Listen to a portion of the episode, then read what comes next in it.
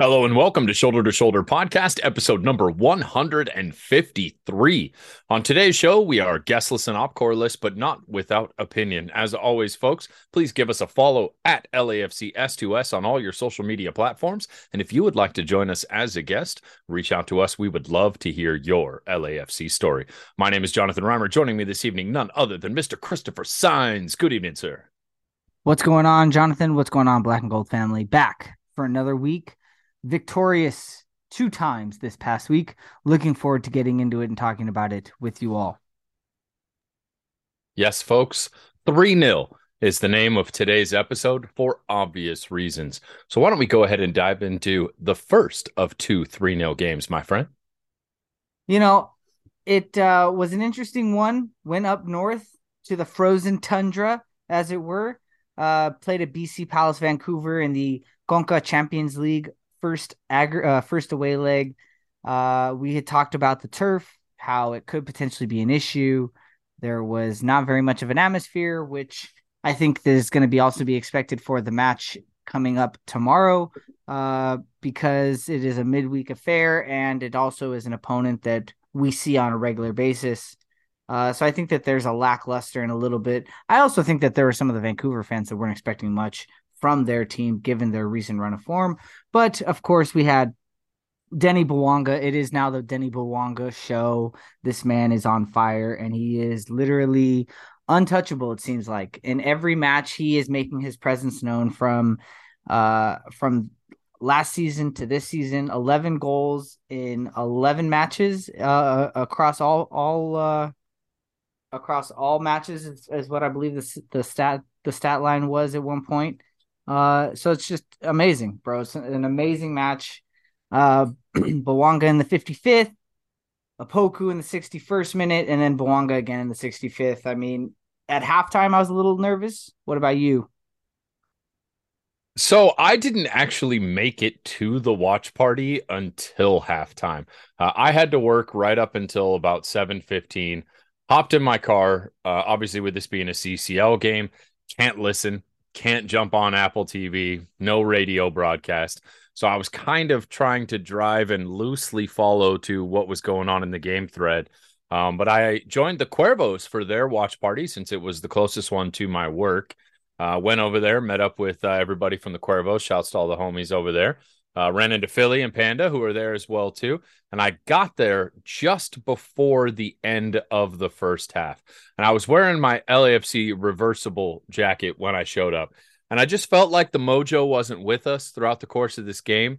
I mean, you talked about their fans not showing up. You couldn't tell if their fans were there or not. You could have heard a pin drop in that stadium. It was so quiet. Handful of LAFC fans, are the only ones really bringing the ruckus in that stadium watching the ball bumble around that awkward and awful carpet that they use up there. Was just it was a frustrating first half. You could see a lot of people in the room. So i decided you know what? It was time for some new energy. So i took that jacket off slapped the reverse on it put it back on green side out for the away kits. And that was entirely the reason why we stormed out in the second half and completely destroyed them. Bouanga's first goal absolute banger bar down my goodness from deep just just pure filth pure filth in class from Bouanga. It was an impressive display he put on. Uh, Poku, great goal on his part as well too.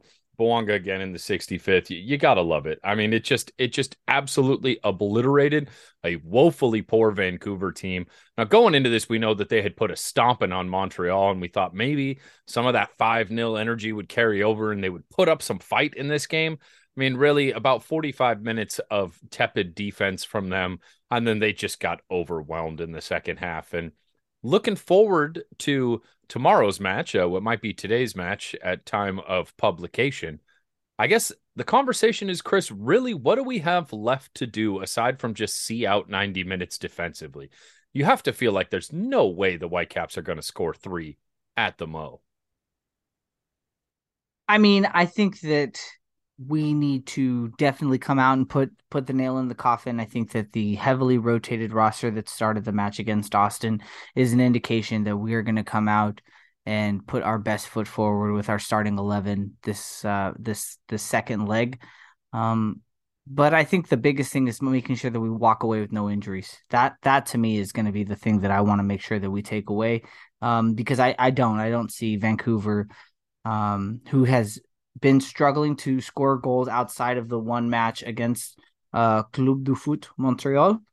Outside of that one match, I I think that Vancouver has been having a hard time putting up points, and um, so I I don't see them coming back from a three 0 down. Uh, but I, I just I think it's important that we just make sure that nobody gets hurt leading into the match this upcoming weekend against the Galaxy.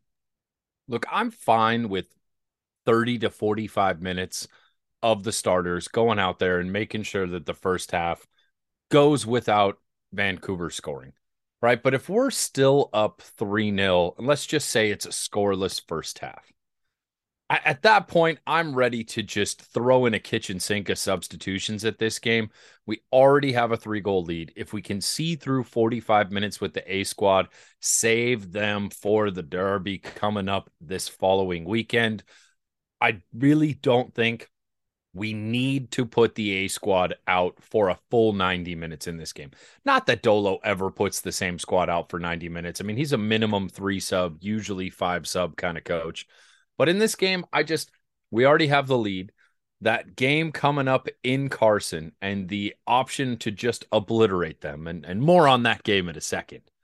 To me, is just is just the bigger prize at the moment. Now look, CCL is the number one priority for the black and gold this year. And they're going to make sure in those first 45 minutes that we see our way through to a CCL win. But I think we've already seen this tactically from Dolo throughout the course of the season that they pick moments in which they want to expend energy and then they reserve energy and kind of shut a game down and concede some possession, but without a whole lot of opportunity to the opponent. And I think this is one of those games you just follow that game plan for 90 minutes. There's absolutely no reason to turn the gas on at any point unless you get a massive opportunity.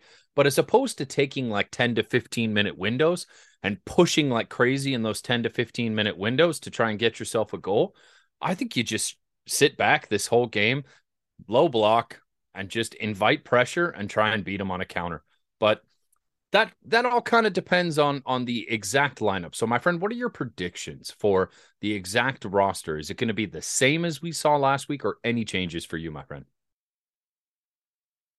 Uh, I do. I think that we're gonna go back to what we had for the starting lineup uh, in Vancouver last this past week on Wednesday for the Conca Champions League. I think that um, that was uh, uh that that is our our go to lineup. That is some of our starters uh that we expect to see. Um, so I, I I definitely don't expect to see some of the players that were in the starting lineup this past weekend specifically. Uh, I expect to see McCarthy back in the net for sure. Uh, you know, I, I'm always a big Sifu fan. You know, having Tillman kind of take that starting spot over Sifu. You know, I'm not I'm not really sure if if Sifu hasn't been getting the nod because of coming back from international duty and this that, but uh, or if he's just going or if uh, Dolo's just going with the hot hand and and Tillman. But uh, I mean, if Sifu were to start, I wouldn't be shocked. Um, Acosta, for sure, I expect to see. Um, but no, so just to I, just to refresh your memory, it was McCarthy, Palacios, Long, Murillo, Hollingshead, Acosta, Sanchez, Tillman, Opoku, Vela, Bouanga, who started the game out. Yeah, I, I, mean, you know, but there's a lot of those players that are interchangeable too. Like I, I could see Chiellini getting the start again uh, over Murillo or over Long. I could see uh Tillman. I mean, you got to put in your A games, it's got to be Chiellini Murillo right now. I mean, nothing against. I, I don't know, dude. Aaron Long has been looking. I mean, that leg, that leg, bro. That leg right there was Aaron Long, far. best defender in MLS, could be lying down on the turf, still defends better than your defender.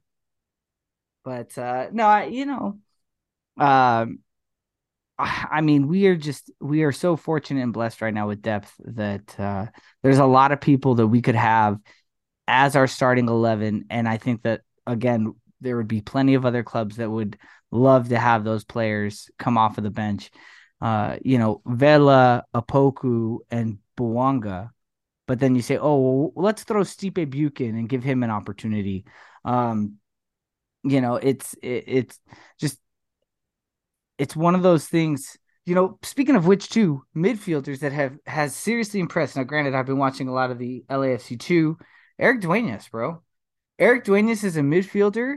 I mean, I was I've been impressed with him with the LAFC two, and then the recent matches that he came in. But I mean, we haven't talked about it yet from the Austin match. But Eric Duenas coming in at midfielder, put him in. I'm all for it.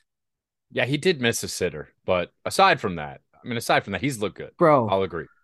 I mean, uh, is that a so, sitter? Are we call? Are we considering that a sitter at this point? I mean, one on one with the keeper.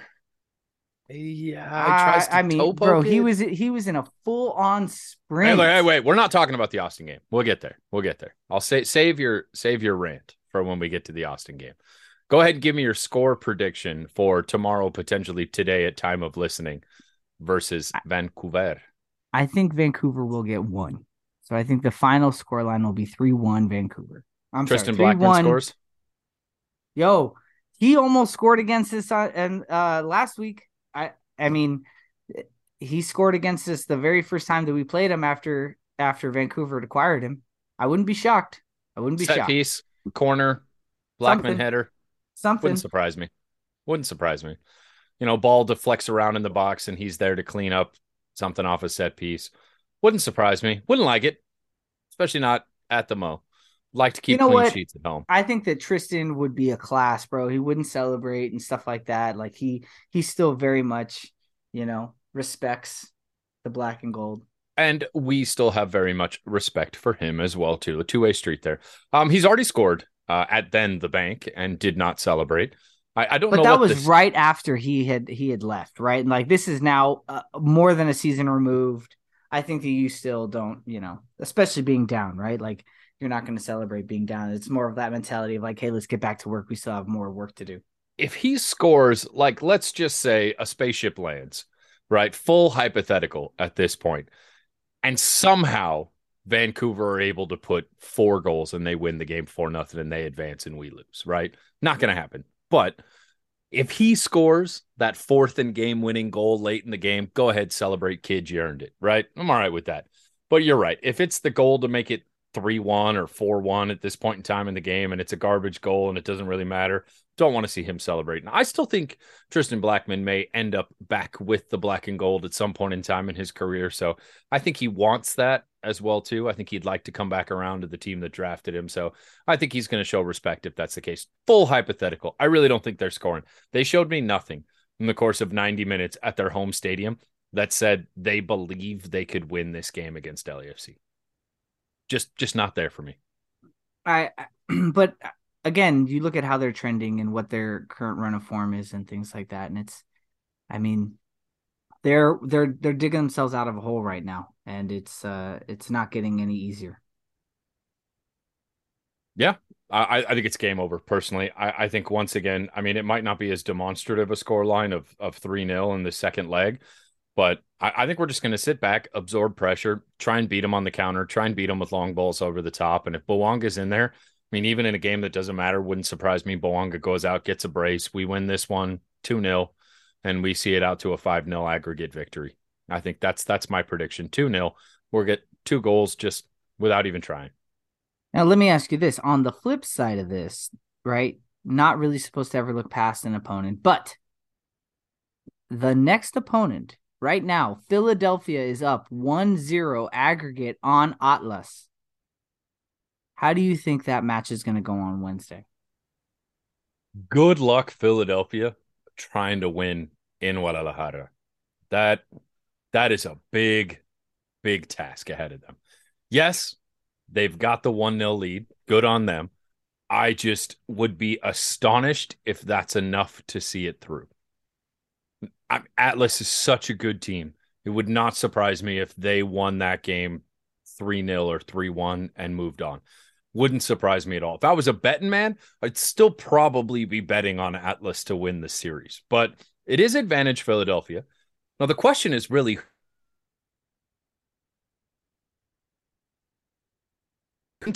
opponents. In one, you have a recap of the greatest MLS game ever played. It could be a chance for revenge for Philadelphia. could be a chance for LAFC to show them that we're not just resting on last year's laurels, but we've gotten better. While many people feel that Philadelphia stayed pat, and and in fact, the team has certainly not performed up to last year's standards so far this year. I'm still not worried about them when it comes to you know playoff and coming out of the East. I still think they're sitting in the right seat there. And then on the other hand, you have us going down to Guadalajara. I know that if we end up playing there, a healthy contingent of the black and gold will go down there. You're an hour and a half from the beach at Puerto Vallarta. You're an hour from sitting in the agave fields of tequila.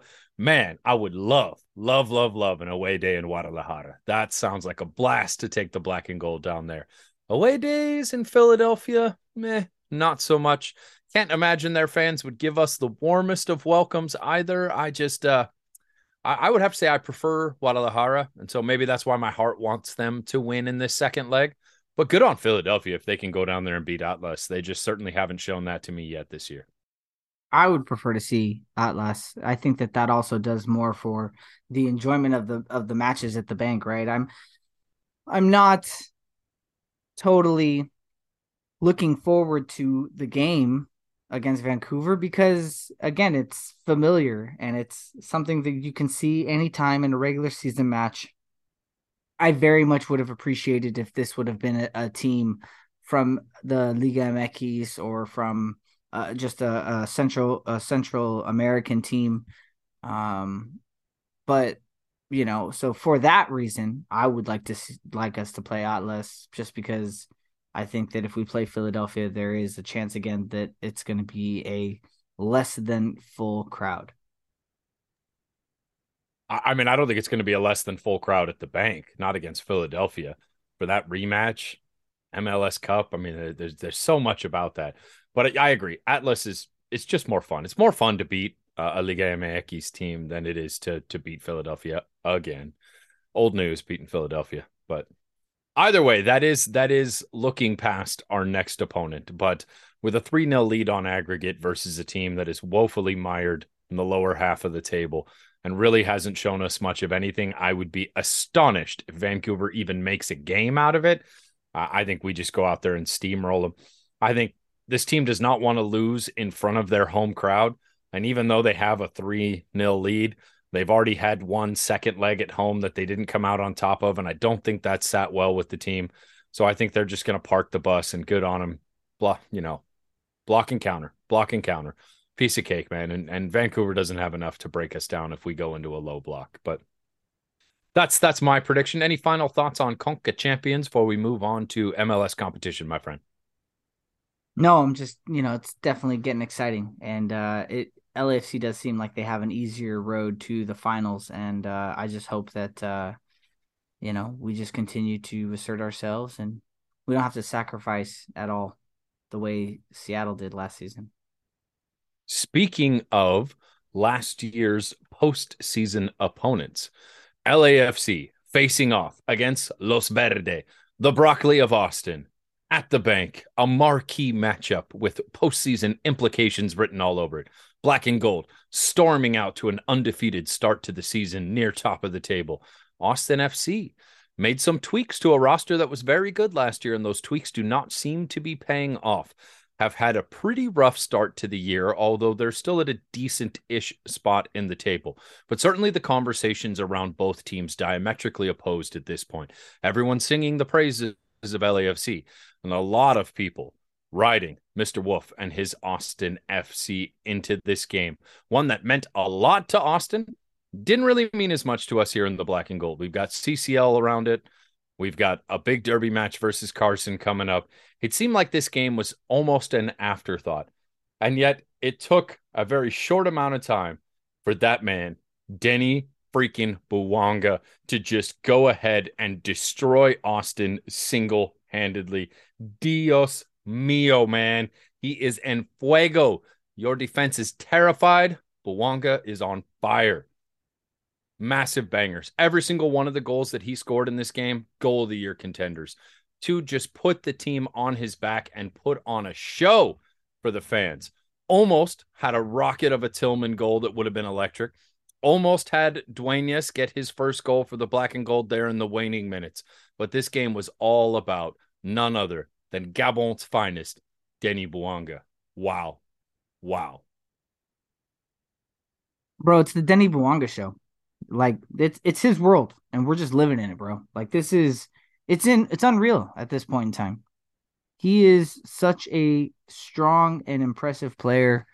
Um and and I mean he he is just impressing everybody. There's it's going to be really hard for other players in the MLS to make as strong of a fight for the MVP of the league if you're just looking so far at the at the early stages. But if he continues to play at this level it's it's going to be really hard to argue that it's anyone else. No i mean the shouts of mvp roaring from the faithful there at the mo was was a lovely thing to hear. I i do have to give a, a hat tip to Dolo because the first half hour of this game was pretty cagey. Austin had the lion's share of possession. LAFC had a few good looks, but Austin really seemed to be dictating the pace of the game.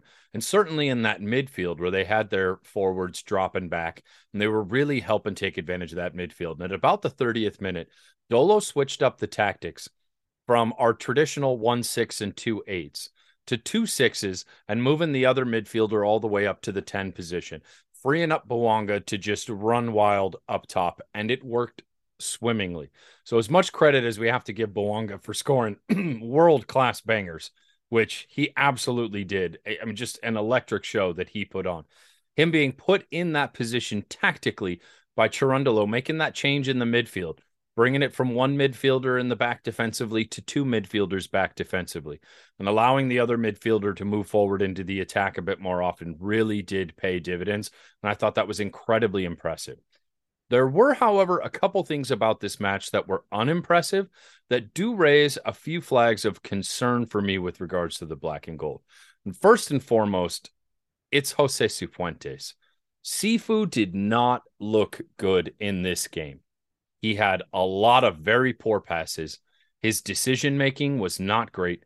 There were a few different times in which he was in on goal and made a direction change back into the defense. He, he missed some very obvious passes, had some real sloppy pay. And I'm starting to wonder if not being moved has affected Sifu mentally. We know he's already been dropped in big games for Tillman, and Tillman has really stepped up and sort of taken Sifu's spot from him. And I had hoped that that would light a fire under Sifu and he would be fighting back to try and get that position back. But in this opportunity to step up against Austin and show himself, it was not a great performance. So, Chris, my friend, what do you think is wrong with Sifu right now?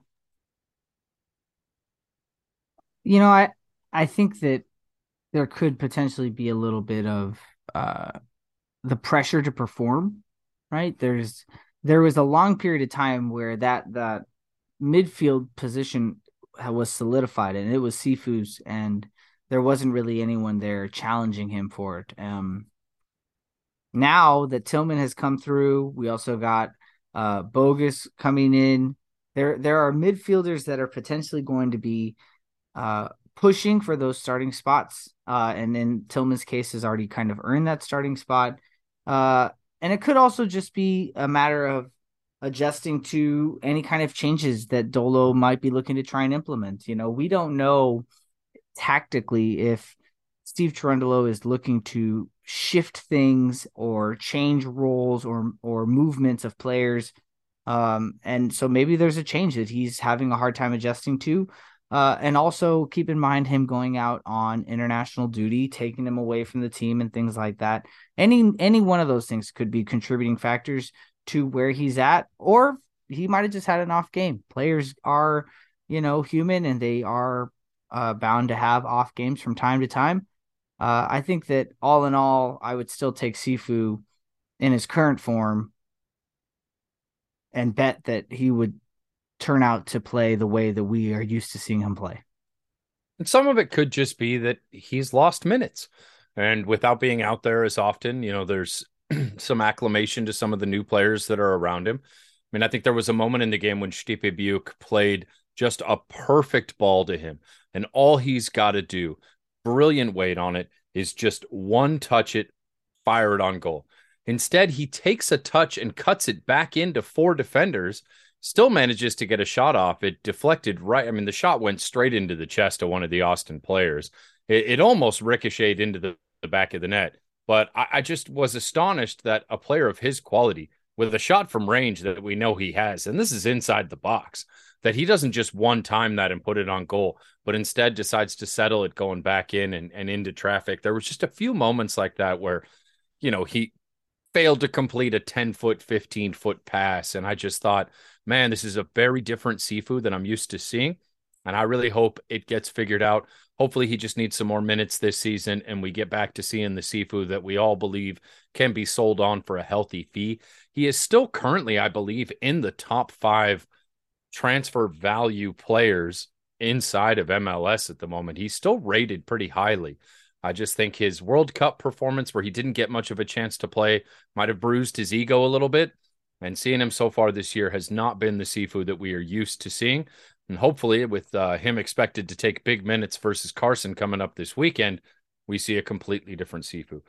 My last thought, really, on this Austin game was obviously Eldin Jakubec, who came in and made his first start for the black and gold, kept a clean sheet, made a couple fantastic saves. So spot on, great work by a backup. But there were also a couple moments where I would expect a keeper of his veteran prowess with the experience that he has to not make some of the mistakes that he made. There was a moment where he had a ball taken off his foot by an Austin player inside the box very close to being a goal going back the other way had the defense not stepped in and cleared it out for him. He ended up punching Chiellini in the back of the head when he was trying to clear one ball out of the midfield that, you know, Chiellini had the ball marked. There was no need for him to come in and, and contest with Chiellini and end up hitting Giorgio in the back of the head as he tried to punch it out. And thankfully, nothing really happened there. Uh, there were also a couple times in which, you know, some fairly tame shots came in and he spilled a rebound that he was able to clean up had some distribution that went straight to the other team. I was just a little surprised at the areas of the game I thought he was going to be really good at distribution, awareness of where your defenders are, the things I would expect a veteran keeper to have handily. He seemed to struggle in those moments, but then in the lightning quick reaction to shots, something you you know maybe the elder statesman keeper is not going to be as good at, he was amazing at. So I don't sort of a mixed gap bag for me for Eldin, but what were your thoughts on his performance? Uh, you know, I I think that overall it was a it was a it was a strong performance. His first time getting real minutes in a, a, a, a long length of time. When he first came acquired, we had talked about his previous career and how many clubs he had been with, and that he hasn't really seen a lot of first team minutes in 18 months or something like that. It, it had been a, a long stretch of time before the last time he had seen a game. So I think that this was a good opportunity for him. It showed that right now, until Max is fully fit and healthy, that we do have a backup goalie to McCarthy that is suitable to to meet our needs.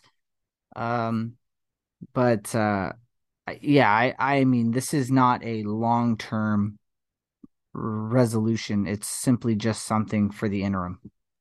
Yeah, look, again, as your third string keeper, really behind Max and McCarthy at this point, sort of champagne problems uh, to be to be you know nitpicking at a keeper that just kept a clean sheet in his debut performance for us. So uh, I, I, do have all that in mind, but there were a couple things that stood out to me in his performance that I, I expected differently of of a man of his quality all in all, he didn't really have to face many shots. We outshot them 26 to 9 on the game, and it was thoroughly one sided. However, the post game press conferences were not one sided. Wolff comes out and says that, you know, they dictated the first 30 minutes of the game and really felt like there was something to build on there for them if they could have just found the back of the net. And then in Dolo's press conference, he was like, well, look, you know, we kind of played with them for 30 minutes and then I switched the tactics around and we pounced them again, I think this was more of Cherundolo's effort saving than it was about Austin dominating. And I wonder where you fall in the conversation of when LAFC are on the back foot and allow another team to have the run of play. Is that more us just conserving energy in a very contested, congested part of the schedule? Or was it really Austin who had the advantage for that first 30 minutes? I think that a lot of times, especially in matches, you'll see um, if you watch European football, you'll see that there are teams that come out in the first half and they look one way and then tactically they'll make a shift and they'll make a change at halftime and then they come out in the second half and they look like a totally different team. And I think that when you see what successful coaches do and how they implement change throughout the game and they see what the other team is doing so I, I'm I wouldn't be surprised that a, a, a coach like Cherundolo would would want to give the impression that hey this is this is what I'm doing and I'm making these changes. And I'd like to believe that because when you find someone who has found who has had the amount of success that he's had as early as he had he has to be doing something right that other coaches aren't doing uh, or if they are doing it they're not doing it as well as he is. Uh, you know I think that Josh Wolff is a very capable coach but um, I think that this was as expected you know, our team is a very strong team right now, and they are firing on all cylinders, and they're gelling together, and they're working together, and they're they're passing and communicating and shooting. And I think that Steve Cherundolo has done a very good job at prepping this team for what is to be expected and for how to transition should they see anything on the field that the other team is giving them. Uh, so you know, and and maybe that's part of the tactic is to make the team feel like they're gaining momentum when really they are just kind of playing into a hand. I'm not really sure, you know. I wish we had Christian on and we could get his two cents on this one today. But uh, you know, he's basking in the sun in El Salvador at the moment, so uh we'll allow him his vacation. But I, I'm gonna go with that it's cat and mouse. I think it was far more cat and mouse and us just toying with them and convincing them to come out a little bit getting them out of their defensive shape and then you know quickly changing the tactics and pouncing on them. I'm going to say that this was a masterclass by Cherundolo in game management as opposed to Austin having 30 minutes of fun. Any final thoughts on the 3 0 decimation of FC Broccoli before we look ahead to the weekend?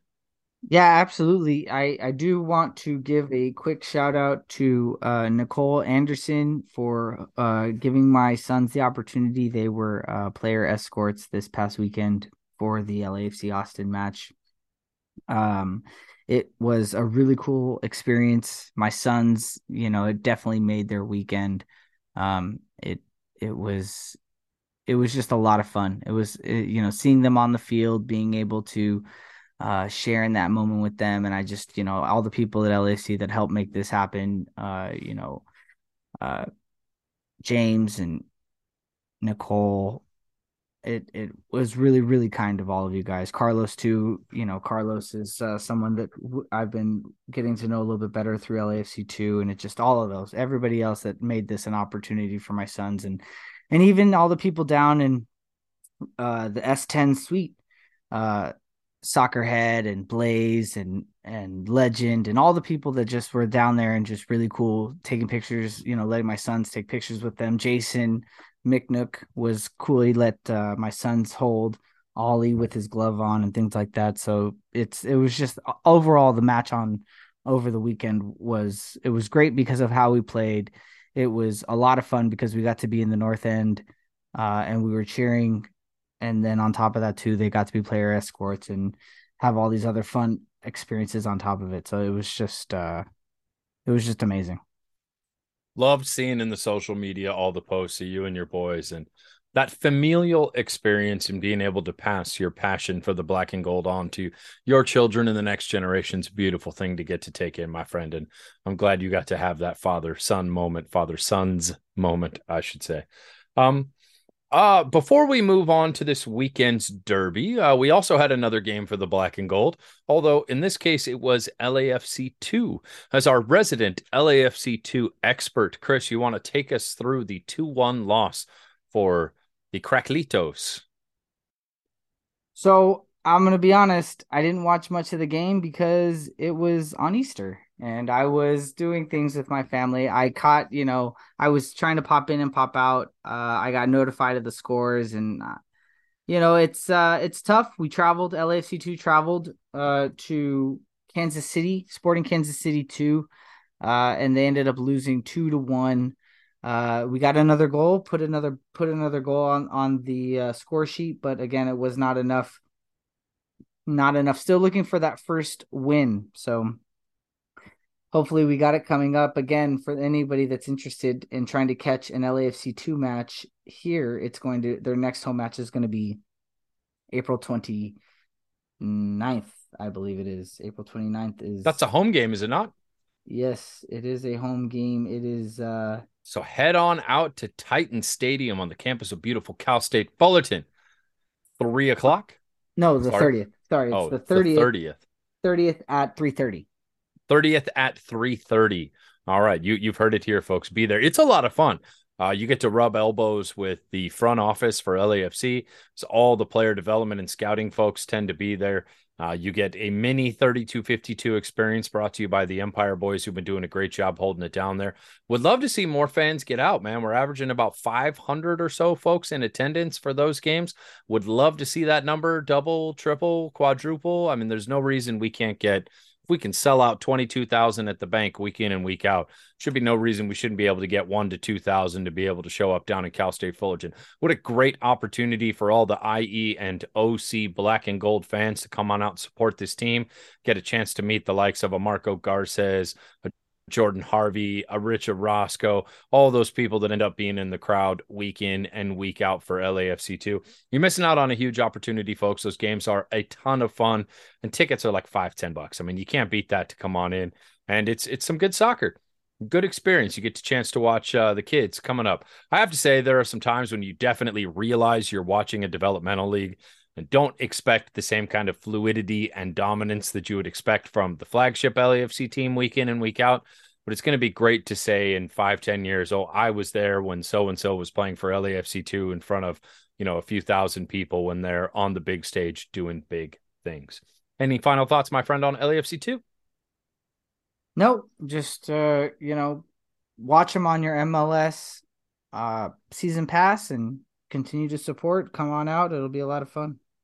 Yeah, was not crazy about the broadcast this time around. Uh, better at pronouncing names, I'll give it that. But uh, you know, Apple TV still throwing this out there. Philly and I, our season with the MASL has come to a close and uh, are certainly available. My phone hasn't rang yet, disappointingly so, but uh, I'm waiting on you, Apple TV. I believe in you. Moving on, Bro, my friend. Philly is quite Philly is quite busy, bro. Philly, uh, I saw Philly at uh, at the game, and he was uh, he's now doing something with uh, the Bayern LAFC relationship. So So I was uh, actually with Philly all morning, starting at 5 a.m. when we arrived at House of Football in Bayern gear to watch uh, Bayern München take on Freiburg. And it was a really fun game. The film crew from Bayern Munich was following Philly around all day. I got to spend the morning with him. They're doing some features on LAFC fans with German ties for the new red gold collaboration between both teams. So I got a chance to meet the folks from Bayern Munich and their film crew. They gave me a Bayern Munich scarf and a sweatshirt, and I wore my Thomas Müller jersey.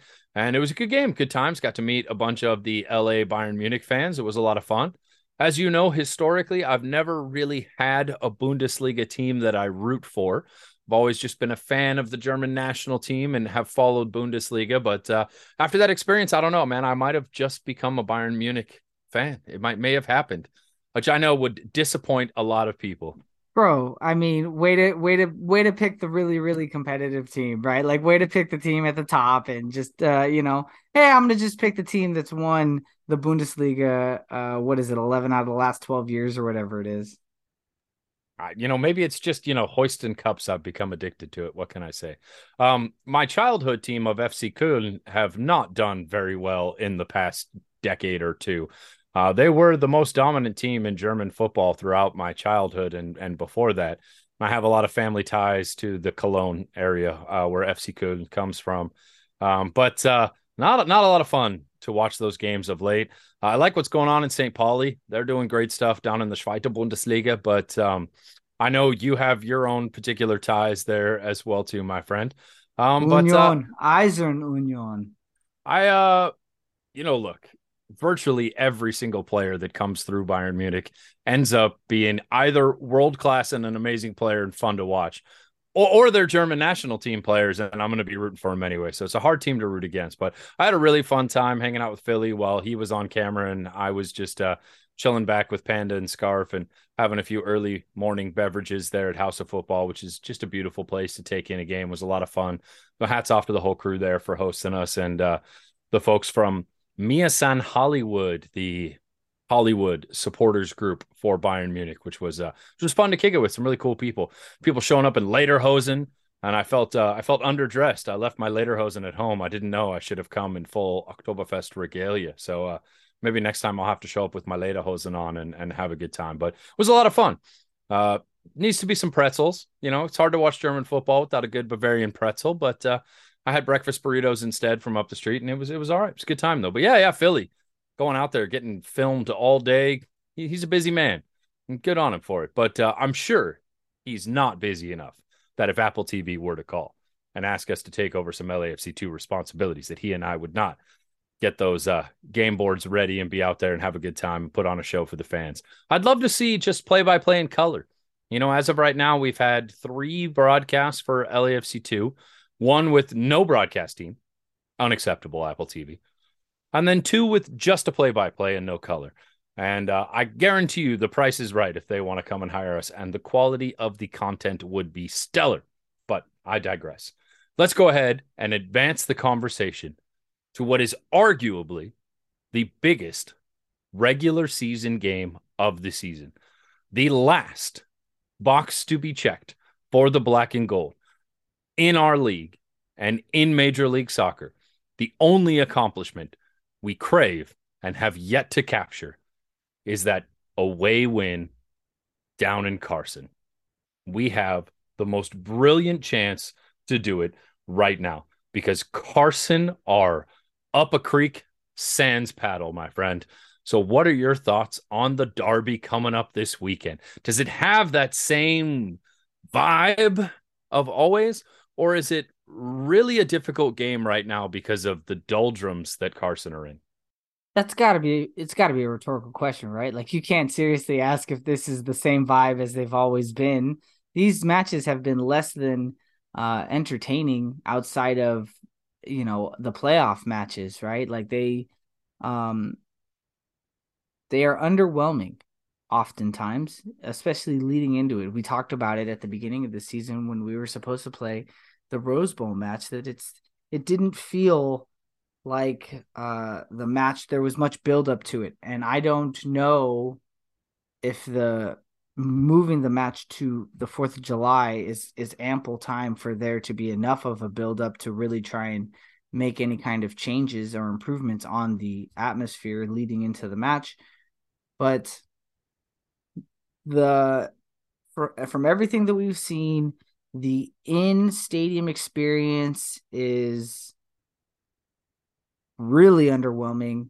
Uh you know there have been people that have said that they could hear people having conversations during matches from like the the press box and things like that. They can hear the fans like having con- like general conversation that that the you know the the lack of supporters there it makes it a very quieter it, the environment is a lot quieter um they picked up two red cards from their match this past weekend so two of their starters are not going to be um uh, Costa and Caceres. Two dumb reds. Like I don't know if you watched the game or not, but like Caceres already on a yellow walks over to a ref who's at the VAR monitor and puts his hands on him. Everyone knows that's that's a yellow. You can't do that. You can't cross into their little arc, and you certainly can't go up to a ref while they are looking at VAR and place your hand on them. That's that's something that every player in this league knows you cannot do. And the fact that he went over and did that and got a silly red is just laughable.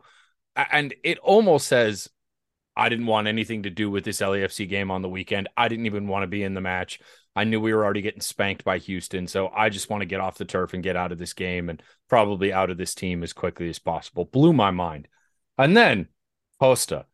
I, I mean, just a horse tackle horse collar tackle from behind, grabs a player by the neck, throws him to the ground, to try and get the ball back for a throw in in the waning minutes of a game in which you're already losing by three goals.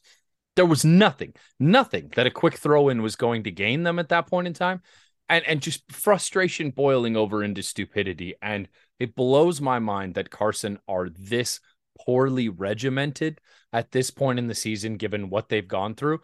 And I would be astonished at this point if there is not a head coach change at some point in time this season if things continue down this path, because these are the darkest days Carson has ever had. And I know all of us are just lapping up Carson tears at this moment, but I mean, we're talking about their fan base is going on Twitter saying that they think the team is going to be sold, that they think the team could potentially move from Southern California to elsewhere in the world, that things are that dark in the galaxy's world right now is is just a sign of how bleak things are for them. And personally, I'm loving it. But it, it does suck a lot of the energy out of this matchup. Yeah, it's uh you know that Douglas Costa uh Kevin Baxter had written an article and I know that Kevin's not always everybody's favorite uh pundit for soccer here in Los Angeles, but to put Kevin it lightly. Kevin Baxter wrote an article and he talked about how Douglas Costa has uh three red cards in his time with the Galaxy and he only has four goals in his time with the Galaxy and it's like you know those are very very interesting cuz he he came in as someone who was supposed to be a dominant midfielder that was that was supposed to be putting up putting up all sorts of goals for this club and um it's uh it's just one of those things that I mean again, you know, you put all of that into it. The team is is just not playing well. They have all this turmoil in the in the front office. Uh the supporters are not going to be there. I mean even even the uh free tickets that were being given out they still were having a hard time getting seats filled. There was a, a, a graphic that came up on Twitter talking about the attendance over this past weekend, and the Galaxy weren't even in the top 12. And that's giving free tickets away. It's wild. It's wild how dark things are for them right now. You can't even give away a chance to go see that right now. No atmosphere. I think, I mean, Taylor Twellman, you know, hilariously described it as a wine and cheese gathering, is what it felt like in the stands. And he's like, I mean, that just, I mean, I think that kind of tells you everything about who is still willing to go into that stadium and put on those colors right now. It's, uh, you know, I have to say, black and gold faithful, you're going to get a great opportunity to see what I think should be a really fun game this weekend. And it sounds like none of the Carson fans are going to be there. So, what a brilliant opportunity to go out and actually have it be a sellout down there and just fill that stadium with black and gold. I would love to see it be like 8,000 black and gold fans there. But I mean, the prices for tickets are still outrageous. Well, it's AG. What do you expect? But I'm just, I mean, you know, let me get some of those free tickets this weekend, bro. Like, I'll, I'll take some of those free tickets. But uh, it, no, it's the prices. I was looking at prices uh just this morning, and they're the prices for tickets are still outrageous.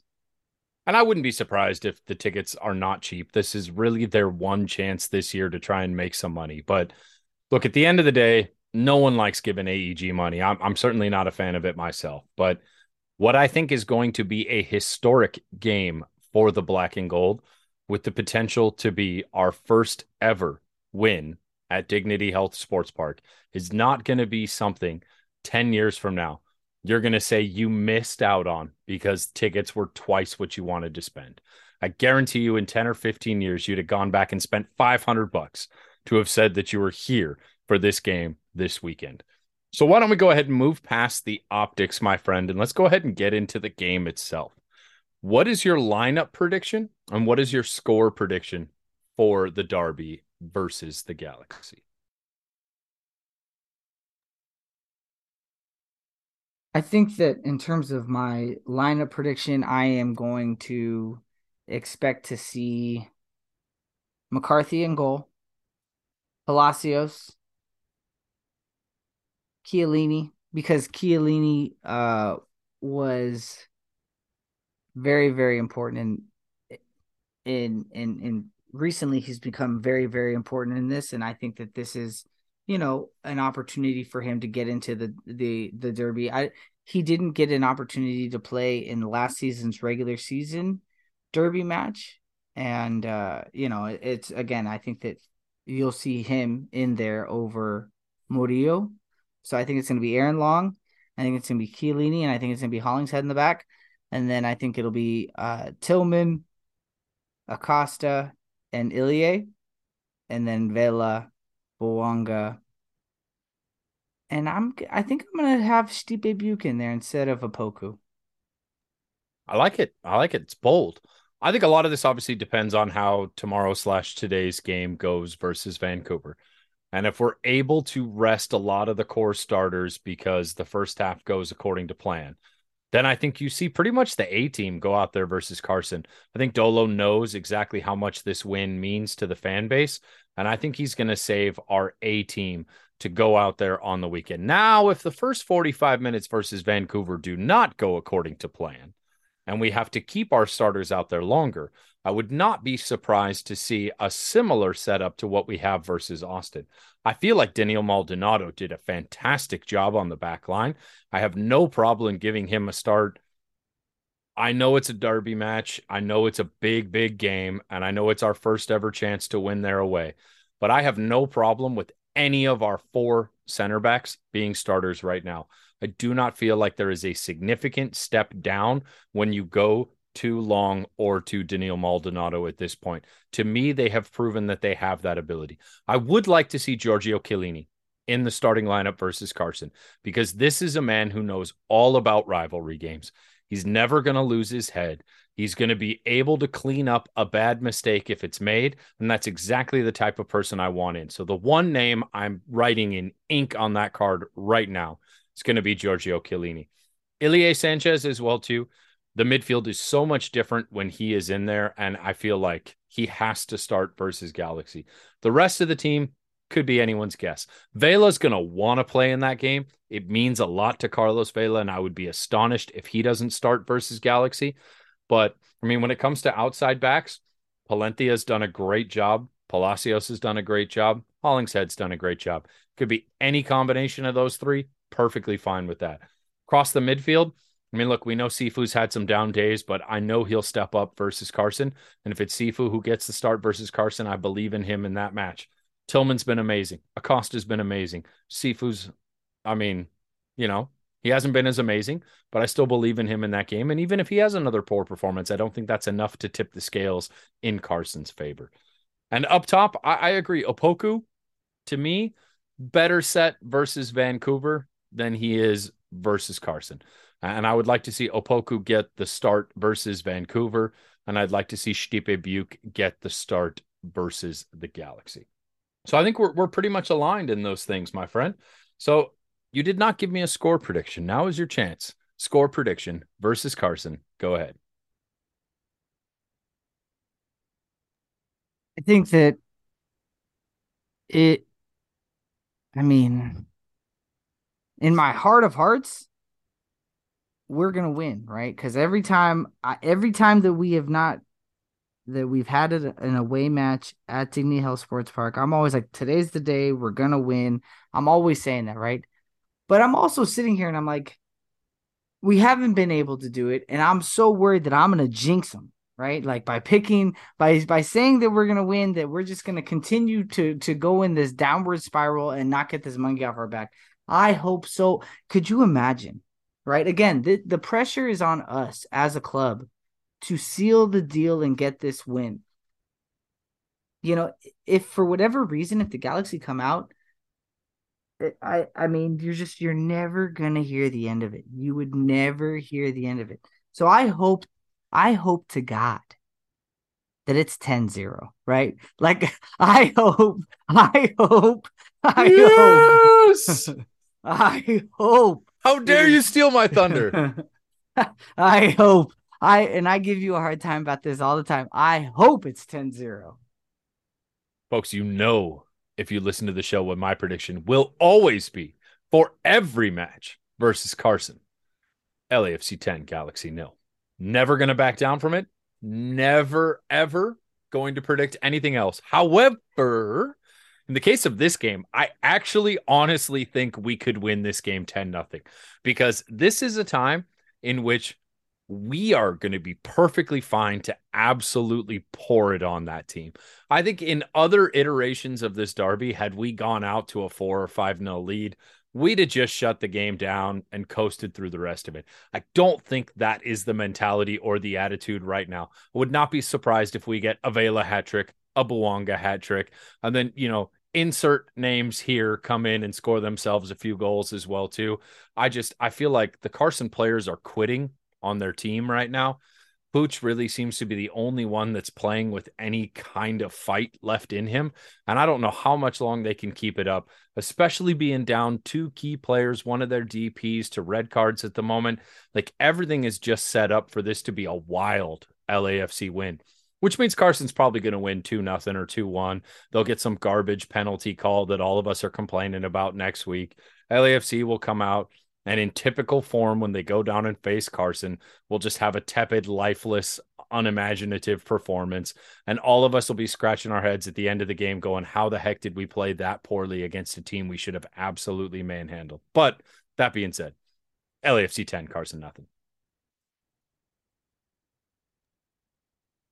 It's uh it's gonna be it's gonna be fun. Uh I after the fight that happened two seasons ago, uh, over behind the Angel City Brigade uh, Victoria Block section. Uh, I hadn't. I had decided I wasn't to take my kids for an extended period of time. I think I might take them this time. I think that this would be the safest atmosphere to ever take them to. Yeah, well, there's not going to be any Carson supporters. All their supporters have all come out and said they're still protesting even though Will Kuntz has been officially named to a role, well, he will be in charge of most of all their soccer operations. looks like, as far as the soccer side of things go, Klein is out. He is currently only on the business side of the galaxy. The soccer ops are going to start with Vanney, who is still in charge of soccer ops. And then you have Will Kuntz, who's in charge of putting it all together for Vanney and getting him what he wants. But Vanney just, he looks like he's not long for this world if these kind of results continue. And if we go out and put the kind of spanking on them that I expect us to, I would not be surprised if a change happens there. It's early in the season, and I know it's early to be sacking a gaffer, but I mean, as far as all the coaches that are on a hot seat right now, you would have to say Greg Vanney certainly looks like one of those coaches that if he got fired tomorrow, not a single person would be surprised, especially after all the drama that unfolded in that last game versus Houston, he looks like he has just completely lost the locker room. Any final thoughts on this upcoming match versus Carson before we move on? Nope. Let's let's keep keep trucking. Speaking of salacious and something that is absolutely despicable, and I hope we never ever see ever again in this game, we have to talk about what happened in the Red Bull versus Earthquakes game.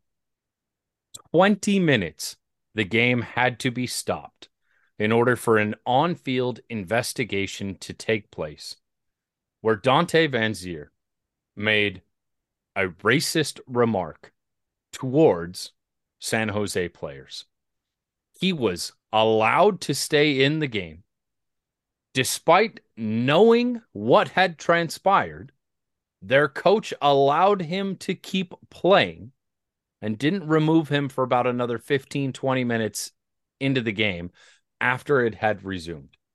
They have since issued an apology on behalf of the Red Bulls, and the player himself has issued an apology. But right now, both player and coach are on the hot seat for what was one of the darkest and most despicable things I think we have seen in our time covering this league. Now, we know that there were allegations made versus LAFC. I'm sorry, for LAFC versus Portland, I believe it was uh, when we went up there. And it was Adama Diomande, I believe, who claimed that a member of Portland had made a racist remark against him.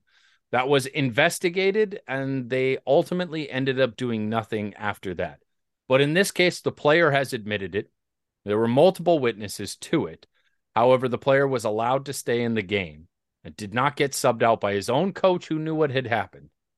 Chris, man, this is just dark stuff. What what are your reflections on this madness?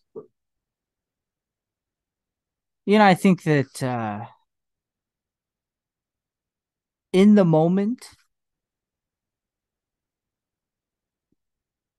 there will be a lot of criticism and there will be procedures going forward on how to resolve this. Uh, I think that if the league had a clear cut way, it would have been followed. And I think that this is just an opportunity for them to create the boundaries of, of and the parameters by which the league is going to handle the, this sort of thing moving forward, right?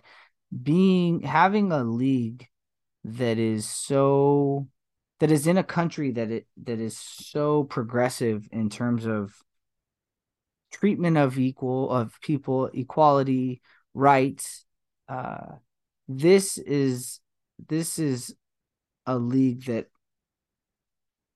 is by all means right? Like they have been making efforts to get rid of all of the, some of the ugliest sides of football that you might see around the world uh, and I think it just shows us that there's a, a still a lot of work to be done and that and that there's still uh, room for growth and improvement.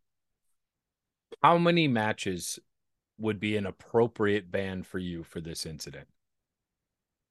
Oh, I'm I'm not gonna get into that, bro. Like I, you know, I think that once the investigation comes out and there's, um, you know, there, I, I I would I wouldn't even know. You know, like I don't. I think you'd have to look at what other players had potentially gotten as their punishment, whether it was in this league or in um, other leagues around the world, just to kind of use as a past precedent baseline. Um, but I, I wouldn't even be able to begin. What do you think? Personally, if it were up to me, he'd be out of the league. Um, but it's not up to me. Um, I, I do think a healthy, you know, 10 plus games uh, is is appropriate in this case. Uh, if it's anything less than three or four games, I, I think that's a massive black eye on the MLS, and they wouldn't do that. So I think it's probably going to be somewhere in the four to 10 games that he'll get banned. I hope there's a lot of other things that go along with that, uh, as far as fines, uh, education, uh, participating in and donating to a variety of community or you know race relations related charities or you know public works that are out there. I, I hope this is a turning point in this young man's life where he realizes that this mistake is bigger than what he did in the moment, uh, and that this becomes an opportunity for him to become a spokesperson for change. Uh, and if those things happen, um, you know, I, I think we're all not above forgiveness in this world. If a person shows change, shows learning, shows progression, becomes an advocate, then then you know, I mean that that might change my stance on it. Uh, but as of right now, I, there's just no place for this in this league, and I would be perfectly fine if they sacked the coach and the player over it. My humble opinion, but uh, I, I don't think I don't think we're at that point where that's going to be the reaction but I would be hard pressed to think this player is going to have an easy time finding another MLS contract after this one.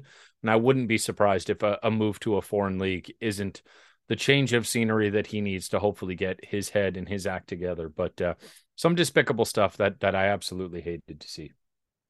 Sorry to end on kind of a down note, but that's really the last note that I have for today, my friend. Anything else pressing that you'd like to share with the Black and Gold faithful at this point? No, just uh, again, you know, uh, go out, support the match tomorrow. It'll be a lot of fun, or the match today when you're listening to this podcast, and uh, be safe this weekend.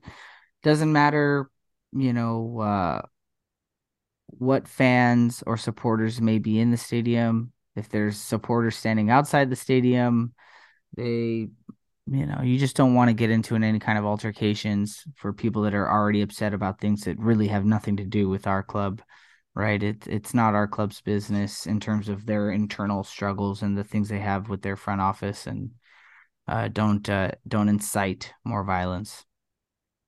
represent the brand with class at all times. Yes, it's it's fun to poke at them, and there are ways we can do that that border on irreverent that are perfectly fine. But know where the line is. Stay on the right side of it. The last thing I want is an embarrassing situation where any of our fans have overdrank or simply got lost in the moment and did something reprehensible, and we have to then atone for it. Uh, I would love to go down there, be the loudest people in that building, cheer our black and gold on to victory, march out with pride, a W, and three points on the weekend. I don't think Vancouver is going to be an issue tomorrow slash today. I don't think Galaxy are going to be an issue this weekend. And I think we could be riding into next week with back to back clean sheets. And if my score predictions hold true, we will have outscored our opponents 12 to nothing. Plus 10. Love it.